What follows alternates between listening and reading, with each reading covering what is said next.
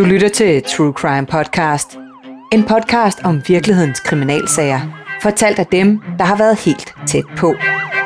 De har været tæt på efterforskningen, jagt på gerningsmanden, sporsikring, opklaring, rettergang og domfældelse. Velkommen til True Crime Podcast. Jeg hedder Stine Bolter. I dette afsnit har jeg besøg af tidligere anklager Anne Birgitte Styrup. Velkommen til dig. Tak. Jeg har glædet mig rigtig meget til, at du skulle komme her og fortælle lidt omkring det her øh, foredrag, som jo også er titlen på din bog, ja. på offrenes side, en anklagers liv.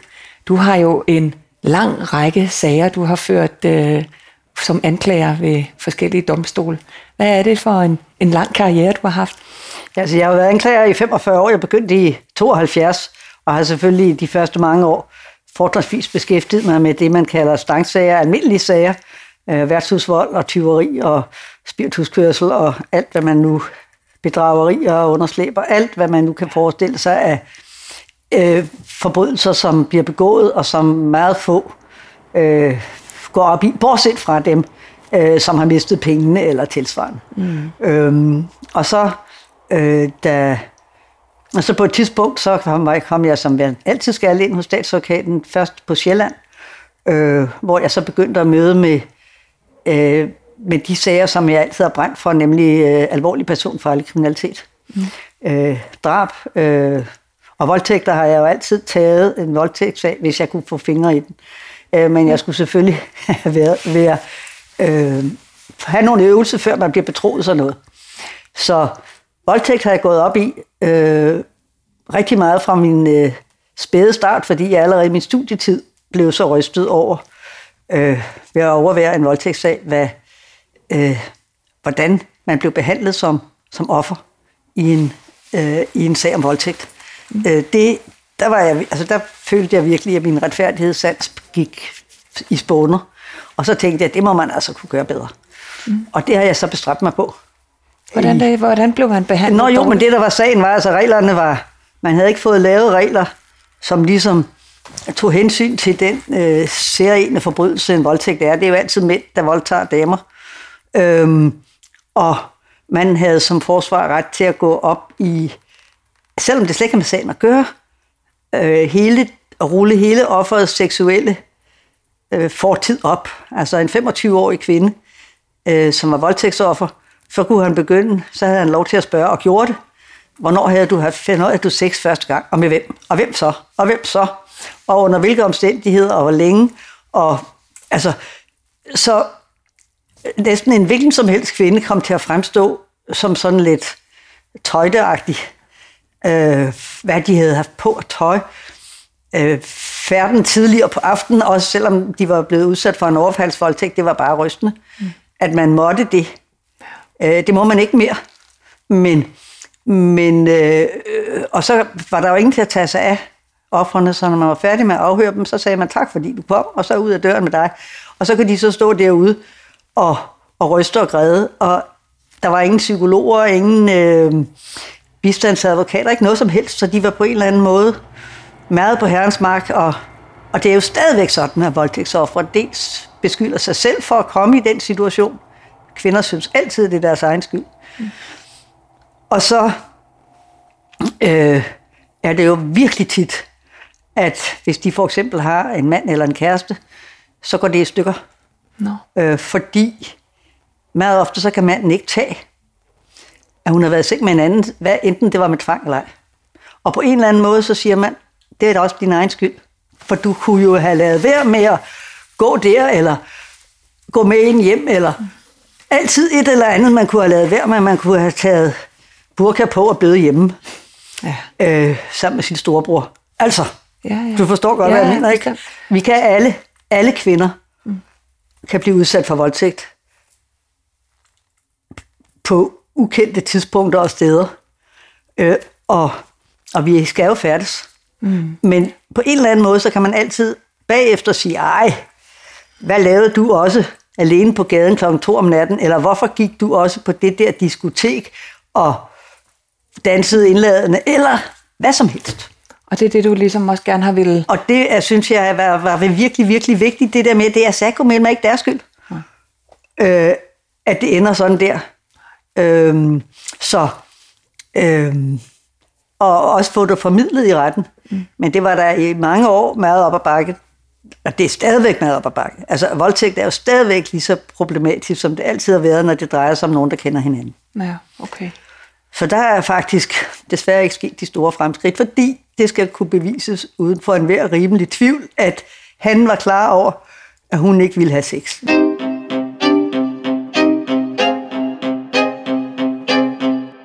Og en, en sag, hvor der i hvert fald også var nogle voldtægter med, det er jo øh, den her sag omkring Ammermanden, som, øh, som du jo også øh, ja. førte. Hvad var det, ja. der skete? Ja, men altså det, der var karakteristisk ved den, det er jo, at Ammermanden var jo... Vi har jo aldrig... Der har aldrig været rigtig mange serieforbrydere i Danmark, men Ammermanden var en af dem, hvor, han både, hvor vi både havde to drab, som var meget gamle. Det ene fra 87, det andet fra 90. Og så en serie af voldtægter, og vi ved naturligvis godt, at der har været noget i de mellemliggende år, men da det var forældet, så sagde politiet, det kunne, vi ikke, det kunne man ikke tage sig af.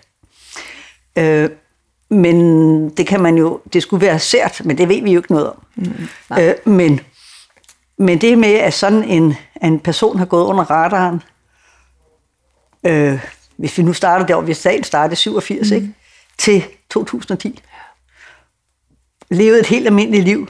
Kone og børn og vældigt og fast arbejde og alting. Han var ikke for drukken, han var ikke misbruger. Og så er det jo nærmest ikke til at finde dem. Jeg har haft, øh, jeg, jeg tror, jeg har haft fire af de sådan nogle serievoldtægtsforbrydere, og han den eneste, der begik drab. Jeg er en, der se for at se på manddrab. Men det, det der med, at de er helt almindelige mænd, som passer deres almindelige liv og deres almindelige arbejde og vældige og alt muligt. Og så lige dukker de op og laver deres forbrydelse, og så forsvinder de igen. Mm. De er så svære at finde. Ja, det er da uhyggeligt. Ja. Mm. Så, øhm, så de, det, det, det, det, det, det er meget fascinerende med, øh, med lige netop den der lille gruppe af personer, som der er slet ikke nogen, der mistænker dem, for det er helt almindeligt, og næste dag, der går de på arbejde. Mm. Så, øh, så de kan holde den gående mange i meget længe, mm. før man til sidst er heldig at få fingre i dem. Hvordan er det så for dig at have stået over for de her mange forbrydere i retten og kigget dem i øjnene? Ja, man kan sige, at, at det har jeg det bestemt ikke dårligt med. Fordi jo værre forbrydelser, jo mere øh, bliver jeg tæt for at gøre mig umage med at sikre mig, at de bliver dømt og bliver fjernet fra, øh, fra det almindelige liv, altså fordi de er farlige. Mm. Så jo værre, jo, jo, jo mere, altså så er det det, jeg koncentrerer mig om. Jeg er sådan set fuldstændig ligeglad med at se dem i øjnene. Jeg vil bare gerne øh, præsentere sagen, sådan mm. at, at øh, nævninger og dommere føler, at de har tilstrækkeligt til at kunne dømme dem. Ja. Og det er ikke altid lige nemt. Det er, formidl, det er jo en formidling, det er faktisk en pædagogisk opgave at møde som anklager. Ja. Øh, og det er jo så, det jeg koncentrerer mig om, det er at få lagt det her puslespil, så det ikke kan, der ikke mangler brikker, og man ikke kan, at det faktisk ikke kan lægges på anden måde. Mm. Altså det, du skal helst tage et puslespil til sidst, som, øh, ja, den brik passer der, og og du kan ikke, du kan ikke øh, altså forsvaren kan prøve at skille alle brikkerne ad, og, og sige, at de der brikker er jo ikke noget værd. Men, men at få det lagt, så man er overbevist om fra nævningens side, at de brikker ligger der, hvor de skal ligge, og så er det altså nu et billede af, mm. hvad det nu er, solnedgang, ja, hvor ja. der ikke mangler nogen. Ja. Okay. Så, så, så det er sådan set det, altså at præsentere svært stof, så alle er med. Mm. Jeg har jo selv som, øh, som kriminalreporter siddet og, og set dig procedere i retten, og der, jeg kan i særdeleshed huske et tidspunkt, hvor du viste med et, øh, et ur, hvor lang tid det ville tage at kvæle et andet menneske. Det var en, en, øh, en bilsælger, der var blevet slået ihjel af, ja, af en, ja. der ville købe den her BMW. Ja. Og der holdt du tre minutters pause, hvor vi skulle alle sammen ja. være helt stille. Ja. Og hvorfor er det? Jamen det har jeg gjort i flere sager, men det er fordi, det, der jo kan være det springende punkt, det er, at du skal bevise, at de fortsætter, du har gjort det med vilje. Mm. Men hvis man, bruger, hvis man nøjes med at bruge de tre minutter på, så lang tid tager der at kværke et menneske, så er tre minutter helt usandsynlig lang tid. Ja. Og der har du virkelig rig mulighed for at holde op. Hvis du slipper med hænderne, så dør folk ikke. Mm. Og derfor så, når du er færdig med de tre minutter, så er altså, alle mulige lange forelæsninger om, hvad forsæt vil sige, og øh, hvornår man gør noget med vilje og bla. Det behøver man slet ikke, fordi alle er klar over, at han, det tager så lang tid, hvor man skal holde fast hele tiden. At selvfølgelig gør han det med vilje, for der er ikke andre muligheder. Mm. Og så slipper du for at stå og læse op af øh, lærebøger med forsætsgrader og den slags. Ja. Så ved vi alle sammen, hvis det er ham, der har gjort det, så har han gjort det med forsæt. Så er det forsætlig manddrab. Så nu er det kun til en diskussion om, var det ham, der havde fingrene om halsen på hende, eller var det en anden? Mm. Hvis det, du forstår, hvad jeg mener. Det gør jeg i hvert fald. Ja. Det er meget billedligt. Og det gør det bare... Øh, øh, så, så, så er det på plads. Så skal mm. vi ikke bruge mere tid på det. Nej. Det er simpelthen så spændende, Anne Birgitte Styr, men vi når ikke mere i dag. Men det, man kan jo heldigvis opleve dig rundt omkring i, i landet og på et af de her foredrag, som man kan booke igennem True Crime Agency. Tusind tak, fordi du kom. Ja. Det var alt for den her podcast på Offrenes Side, en anklagers liv. Du lyttede til True Crime Podcast, præsenteret af True Crime Agency.